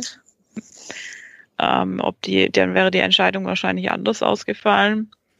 Ich hoffe einfach, dass was Sinnvolles nachkommt ähm, Hitz hatte halt definitiv eine, eine gewisse Expertise, muss man schon sagen. Der hat sich da ja schon auch reingearbeitet in die, in die Position. Und ich finde find auch, dass er es sehr, sehr gut gemacht hat die vergangenen Jahre. Aber jetzt, jetzt schauen wir mal. Also ähm, Word ist ja so ein bisschen, oder das, das, was jetzt der Buschfunk so ein bisschen erzählt, ist ja das tatsächlich, dass man sich dann Sven Mislitat wieder in dieser Doppelposition vorstellen könnte. Ähm, Auch als Vorstandsvorsitzender meinst du? Ja. Ja, da hat er aber schon gesagt, dass er das nicht macht. Das habe ich zumindest heute ja. gelesen. Ja. ja. Ähm, aber ansonsten, ich weiß nicht, gab schon irgendwelche Name-Droppings? Nö, also wir haben auch eine Hörerfrage dazu. Ähm, ja. Nämlich, wer wird's? Sozusagen, wer soll nachfolgen, jemand mit VfB-Vergangenheit, Gedira, wer wäre vorstellbar, Mislintat als Sportdirektor oder geht Mislintat? Ähm, ich möchte mal auf dieses chaotische äh, kommen. Also klar ist irgendwie so ein bisschen, okay, es geht wieder irgendjemand.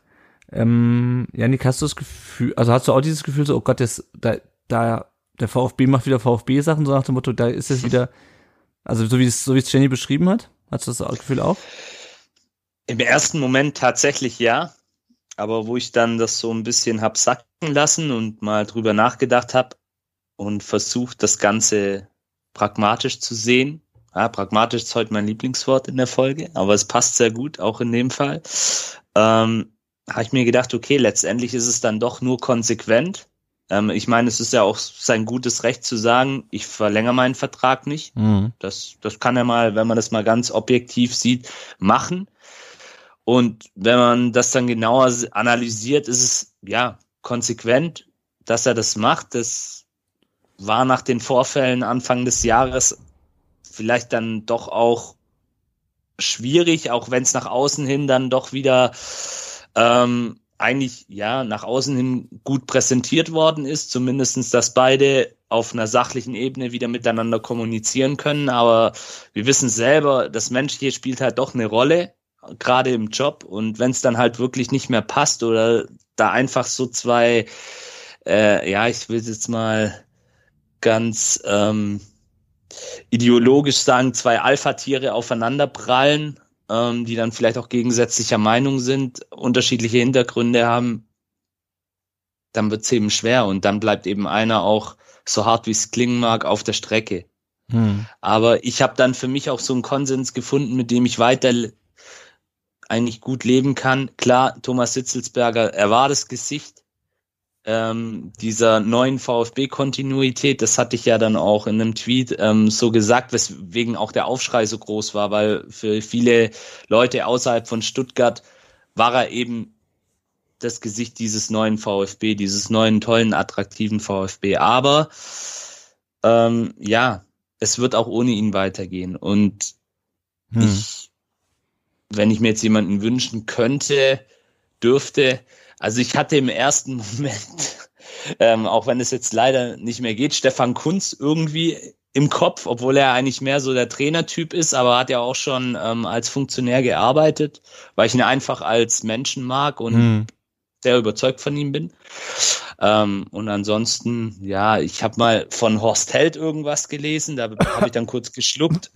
da da habe ich dann schon, da habe ich dann tatsächlich kurz Panik bekommen und habe auf mein iPhone so ein bisschen draufgeklopft und geguckt, ob ich jetzt irgendwie was falsch gelesen habe, aber ich glaube, das war mal wieder irgend so ein lustiger ähm, Tweet, der da mir in die Timeline mhm. gespült worden ist. Nee, ähm, auf jeden Fall sollte es jemand sein, ähm, der sich mit dieser ganzen Philosophie, ähm, klingt jetzt alles plakativ, ähm, identifiziert mhm. und der vielleicht auch ein bisschen nicht nur dieser sachliche Funktionär ist, sondern auch wirklich so ein bisschen Leidenschaft mitbringt. Ähm, der Name Rettig ist auch mal irgendwo gefallen wäre jemand, der sicherlich so eine Leidenschaft mitbringt. Der war ja mal bei St. Pauli beispielsweise, was ja auch ein Verein ist, der durch seine Fans etc. lebt, hat ja auch ein gutes Verhältnis zu Klaus Vogt.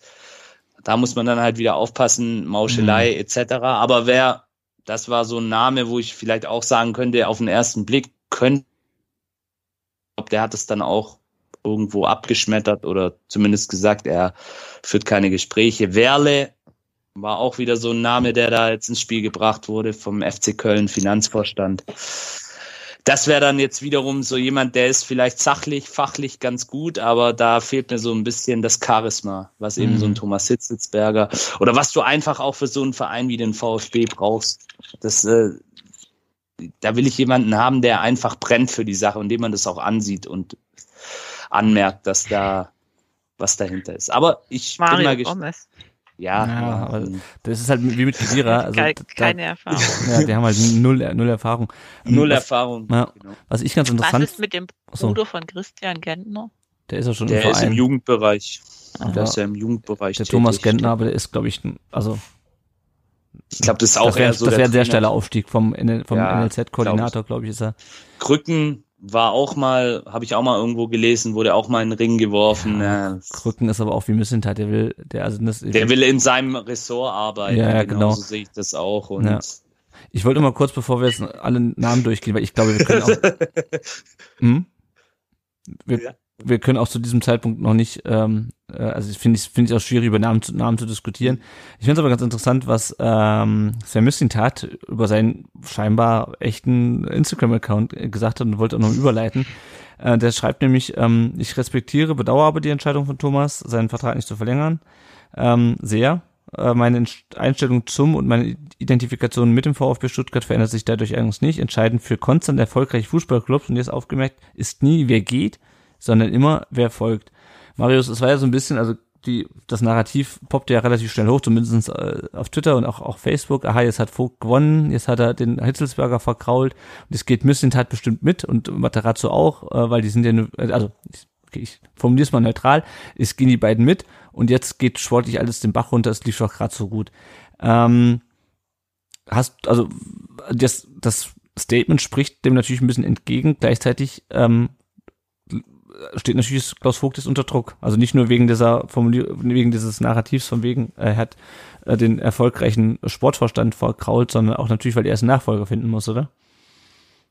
Ja, absolut. Also ich bedauere das sehr erstmal, dass der Thomas Hitzelsberger weg ist. Ich finde das ähm, wirklich, wirklich nicht so gut. Ähm, jetzt muss man natürlich schauen, wie es jetzt auch Mistintat sagt, wer folgt. Ähm, also das Fatalste, was passieren könnte, ist, wenn die Streiterei der beiden den Mistintat wirklich vergrault, weil er quasi sagt, okay, ich habe genug Angebote, ich habe auf so eine Soap äh, äh, keine Lust, ich verziehe mich jetzt. Mhm. Das wäre mit Abstand äh, ähm, das Fatalste, das hoffe ich auch nicht.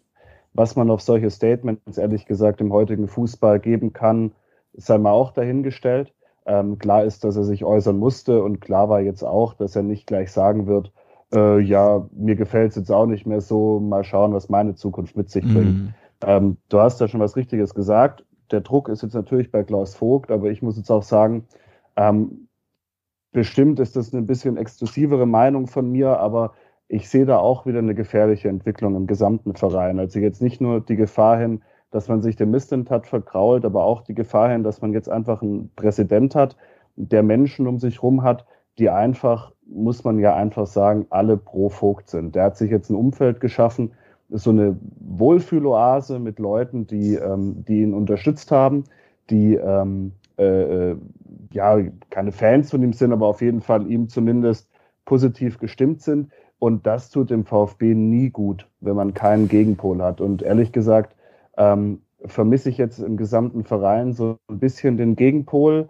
Natürlich kann das immer sein, dass ein Gegenpol auch äh, ähm, Unruhe reinbringt, die man unbedingt vermeiden will. Aber ähm, ich sehe halt die große Problematik, dass man jetzt wieder in so eine kleine ähm, Epoche beim VfB stürzt, ähm, wo man halt Abnicker hat, wo man halt, äh, ähm, wo halt auch ein Präsident äh, ähm, walten kann, Aufsichtsrat walten kann, ähm, die sich halt in ihrer Sache sehr einig sind, der Diskurs fehlt und ähm, das sich eben negativ auf den Verein natürlich auslebt und in letzter, äh, im letzten Schluss dann natürlich auch in dem Sinne ähm, gute Leute, wie zum Beispiel Missland hat, vergrault. Ja, wobei, also da möchte, da möchte ich widersprechen. Also, keine Ahnung, also geschaffen die wurden halt alle in ihre Ämter gewählt. Ne? Also ich meine, ich stimme dir dahingehend zu, dass natürlich Christian Riedmüller und ich glaube auch bis zum gewissen Punkt Rainer Adrian, wobei ich den noch ein bisschen, also ich glaube, Rainer Adrian kann man nicht auf Linie bringen. Ähm, aber klar, das sind natürlich Leute, die Vogt grundsätzlich positiv gegenüberstehen und auch im Vereinsberat. Nur ich meine, die Leute wurden halt alle gewählt. Ne? Das muss man, das möchte ich auch nochmal festhalten. Der hat ja nicht einfach eingesetzt, der Vogt. Ähm, also es hätten ja genauso gut die anderen gewählt werden können. Aber ich weiß schon, was du meinst. Es war natürlich auch auf der MV eine Stimmung, wo halt halt, also eine Lagerstimmung. Ja, ähm, ja verstehe mich da auch nicht falsch. Es sind auch Leute gegangen, die mussten gehen. Ja. Und das war auch sehr gut, dass die gegangen sind. Nur hat man jetzt halt als VfB insgesamt, auch als Mitgliedschaft, halt wieder sowas geschaffen, wo mir einfach der Gegenpol fehlt, mhm. wo, wo mir einfach das fehlt, wo man weiß, okay, wenn dieser Aufsichtsrat jetzt die Zukunft diskutiert, wenn der Aufsichtsrat mit dem Missentat diskutiert, da hat man einfach eine, eine ausgewogene Meinung, da hat man auch mal eine Gegenstimme. Und ich weiß mhm. halt nicht, ob man die jetzt noch hat. Ja, ja. ja man könnte es aber genau genauso gut umdrehen und das Thomas Hitzelsberger vorwerfen, weil das wollte er ja im Endeffekt mit seiner Präsidentschaftskandidatur ja auch bezwecken. Natürlich, es ist, es ist immer ja, also äh, schlecht, her, wenn man nur Ja-Sager hat. Ähm, ich glaube, das haben wir ja auch beim VfB schmerzlich erlebt, was, was für Zeiten man hat, wenn man nur in der, in der sportlichen Führungsriege und in den hohen Ämtern Leute hat, die untereinander dann quasi klüngeln und, und mhm. ähm, die, das Zeug einfach durchwinken, ja. Aber gerade eben wegen dieser Vergangenheit hätte ich mir halt gedacht und gewünscht, dass man das irgendwie ausgewogener schafft. Aber sind wir ehrlich, auf der Mitgliederversammlung ist es halt auch so ausgegangen, mangels Alternativen. Naja, ja, das stimmt natürlich. Also, ja. ja, also was ich so ein bisschen, äh, zwei Punkte, die ich zu dem Thema noch ansprechen wollte, ist, ähm, es ist eine Herausforderung, habe ich schon angedeutet für Klaus Vogt und ich bin gespannt. Ich bin wirklich gespannt, was für eine Entscheidung die jetzt treffen. Weil es wäre auf jeden Fall bequemer gewesen für Klaus Vogt, wenn Thomas Hitzesberger weiter äh, Sportvorstand und Vorstandsvorsitzender geblieben wäre, würde ich behaupten. Ähm, trotz der Differenzen, die die beiden hätten, weil wir hatten es ja schon häufiger. Vielleicht schaffst du es dann auf einer Arbeitsebene zusammenzuarbeiten, auch wenn du jetzt irgendwie nicht Best Buddies bist nur jetzt einen Nachfolger zu finden, ähm, und der, wenn der Nachfolger, egal, ne, wenn es irgendwie der, wer es wird, ja, und was der macht oder was der nicht macht oder was der falsch macht, es fällt halt auf Vogt zurück. Ähm, und ich bin gespannt, wie sie den finden wollen. Ähm, also ich meine, klar, ich meine, Hitzelsberger, der ist auch nicht, irgendwie, keine Ahnung, ja, der ist auch nicht auf dem, ähm, von der Wolke herabgestiegen. Der wurde auch von, von Dietrich damals äh, zum Sportverstand gemacht, weil er sich seinen eigenen Arsch retten wollte, als er, als er äh, Reschke rausgeschmissen hat.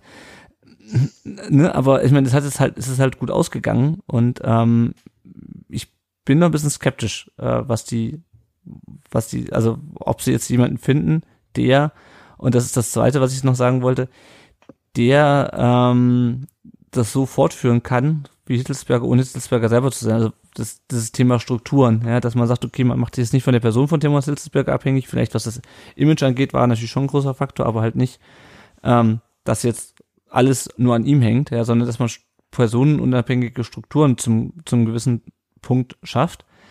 Ähm, aber du brauchst natürlich auch jemanden, der in diesen Strukturen auch arbeiten kann, ohne irgendwie komplett farblos zu sein. Also irgendwie ähm, der ähm, Missintat meinte, glaube ich, auch noch in der Presserunde nach seinem äh, Instagram-Statement, dass es halt ähm, es halt schwierig werden würde, wenn sie jetzt einen Sportverstand holen, der meint, er müsste nur noch alt und äh, alte und äh, erfahrene Spieler holen. Ja? Äh, das darf ist halt ich, schwierig, ja. Darf ich mal eine ganz kurze rituelle Frage stellen? Hm? Also das, das, was ich jetzt raushöre, ist einfach ganz schön viel Positives auch für Thomas Hitzelsberger. Aber wenn, wenn wir es doch mal irgendwie umgekehrt betrachten, dann ist das, was er gemacht hat, also öffentlich einen, einen Präsidentschaftskandidaten anzugreifen, ähm, dann zu sagen, dann kandidiere ich selber ähm, und jetzt dann im Endeffekt die Reißleine zu ziehen und zu gehen, ähm, ist auch nicht ganz so dieses optimale Verhalten. Also ich, ich weiß nicht, ob mir vielleicht die Person Thomas Hitzelsberger einfach, weil er sich gut verkaufen konnte, weil er nah an den Fans dran war, weil er sich wirklich ähm, gekümmert hat, offen war und ein offenes Ohr hat, vielleicht doch auch etwas zu positiv sehen. Und auch Misslitats Aussage kann man durchaus auch in, in, in eine andere Richtung interpretieren, ja. Ähm, gab ja auch immer mal wieder Stimmen, dass es zwischen den zwei ab, ab und zu nicht gut funktioniert hat. Also ich, ich bin auch gespannt, was nachkommt, aber wie gesagt, ich, ich will ihn auch nicht nicht so, so in den, den Himmel loben, wie es vielleicht andere immer getan haben. Also ich finde es, dieses Verhalten und auch dieser offene Brief, das ist echt mit Vorsicht zu genießen. Hm, hm, ja. Also ist so meine Meinung ein bisschen. Ja.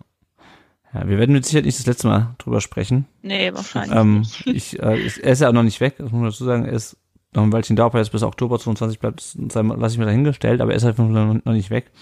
Ähm, es wird auf jeden Fall äh, interessant. Ähm, ich glaube jetzt aber nicht, dass es jetzt sofort, also ähm, ich hoffe, dass jetzt niemand anfängt und sagt irgendwie, wir, wir stehen jetzt zur Hinrunde nur auf Platz auf Platz 15 oder sowas. Das, das liegt daran, dass Hitzelsberger geht. Also das, das finde ich schwierig, sowas dann als Entschuldigung nee. herbeizuziehen. Aber schauen wir mal, wie es sich weiterentwickelt, auch was da noch so äh, durchgesteckt wird. Das ist ja beim VfB durchaus auch nicht so ungewöhnlich, dass da Sachen ans Tageslicht kommen, die intern sind. Schauen wir doch mal auf den ähm, auf unser Tippspiel äh, zum Abschluss noch kurz. Äh, da führt der Klano mit 68 Punkten vor McRio mit 66 und Simon 1893 ebenfalls mit 66.